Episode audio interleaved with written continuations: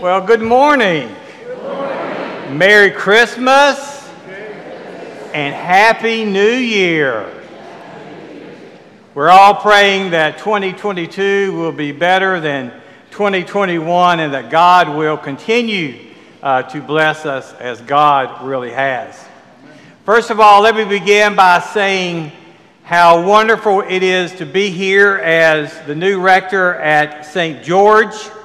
Y'all have been so gracious and hospitable and welcoming to my mother and I. The search committee has been great.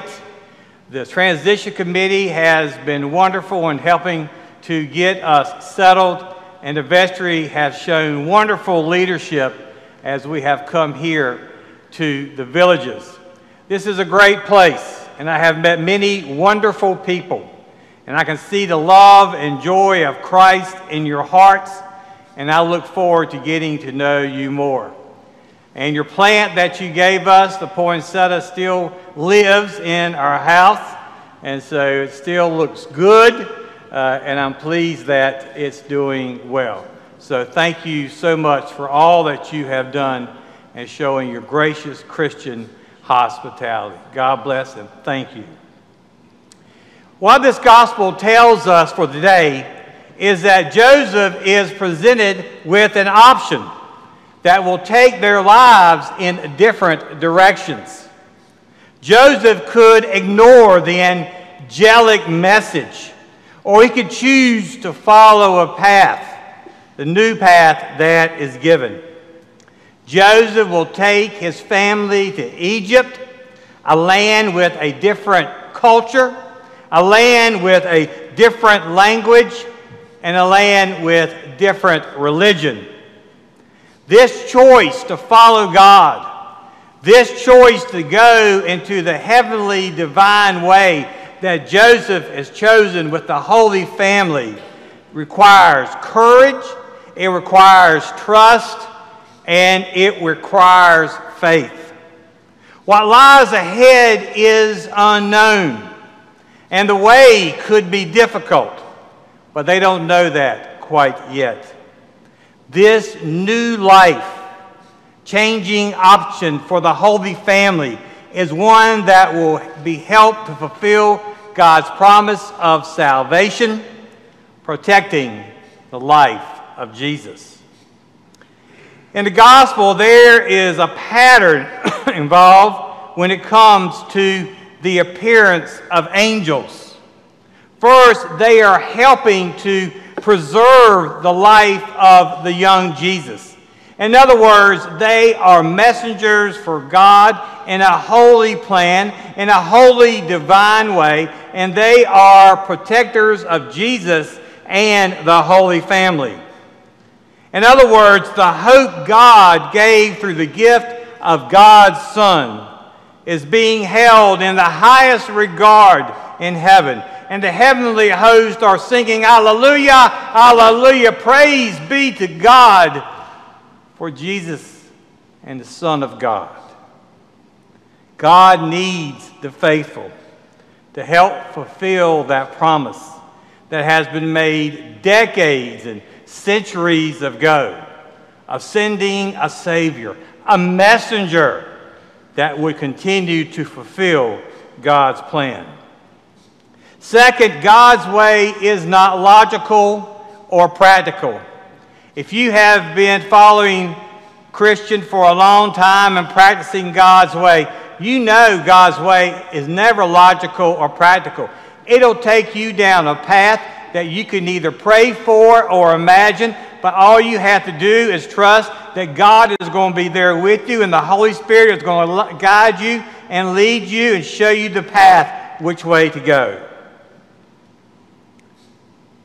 God often leads us to places that are foreign, causing us to struggle, causing us to make sacrifices, and often causing us to be kneel and pray for where God wants us to go. And third, whenever God presents us with new options, God assures us that God is present. We need not be afraid. We need not be afraid where God is leading us because God is with us. This gospel is about choices. And certainly as we begin a new year, all of us have choices. We have choices to make and ideas that we have ambition for, and that's where God and your community of faith here at St. George comes into play. Jesus, Joseph had a choice. On two or more occasions, Joseph encounters angels with new options. He told to return one time to Israel, then again to Galilee. In his early life, Jesus moved several times, experiences which would help him in his journey of ministry as he traveled from one town to another. As we conclude one year and begin another, each of us is faced with many choices. God calls us not to live with resentment and anger, but to forgive and move forward. I want to tell you this now, and I'll probably tell it to you again over and over. But without forgiveness, there is no future. Without forgiveness, there is no future. I don't care what relationship you look at, what relationship you're involved in, whether it be with your spouse, your neighbor, co-worker, former co-workers, just people here at church. Unless we are willing to forgive and move forward, we will have no future with them. The only thing that is left is anger and resentment and passive aggressive behavior.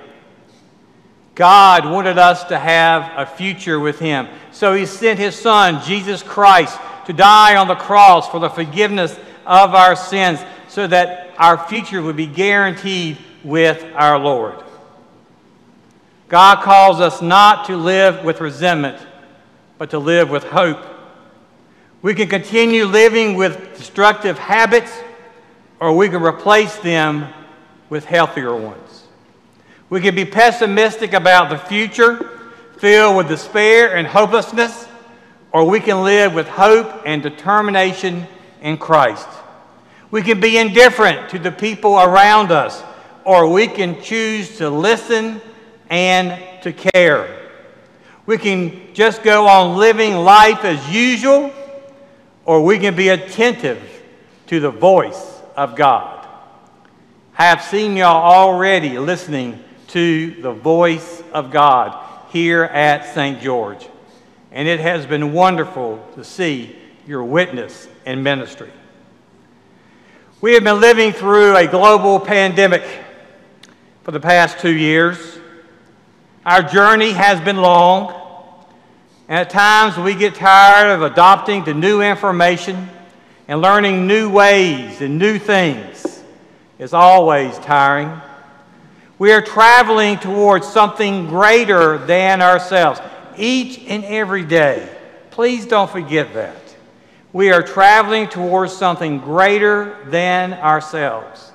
Emmanuel, God is with us.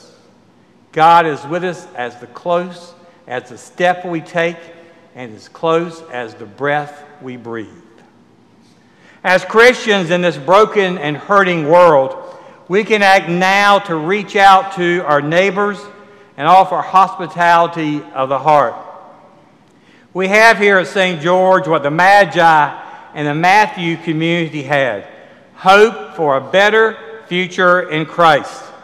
And we have hope for a better tomorrow, and we have hope for a better time with one another. As we enter 2022, may we keep hope alive in Christ. May we keep hope alive here at St. George for each other and in our hearts. Christmas is believing that the salvation of the world is God's work, not mine. Into this broken world, a child has been born who is called Son of the Most High, Prince of Peace, Savior of the world. May we always worship and respect that. Walk with our heads held high, knowing that God is with us and that God loves us and will not abandon us, no matter where we are today or tomorrow. May we always rejoice in our Lord and Savior, knowing that the Holy Spirit is with us and we have a bright future ahead. Amen.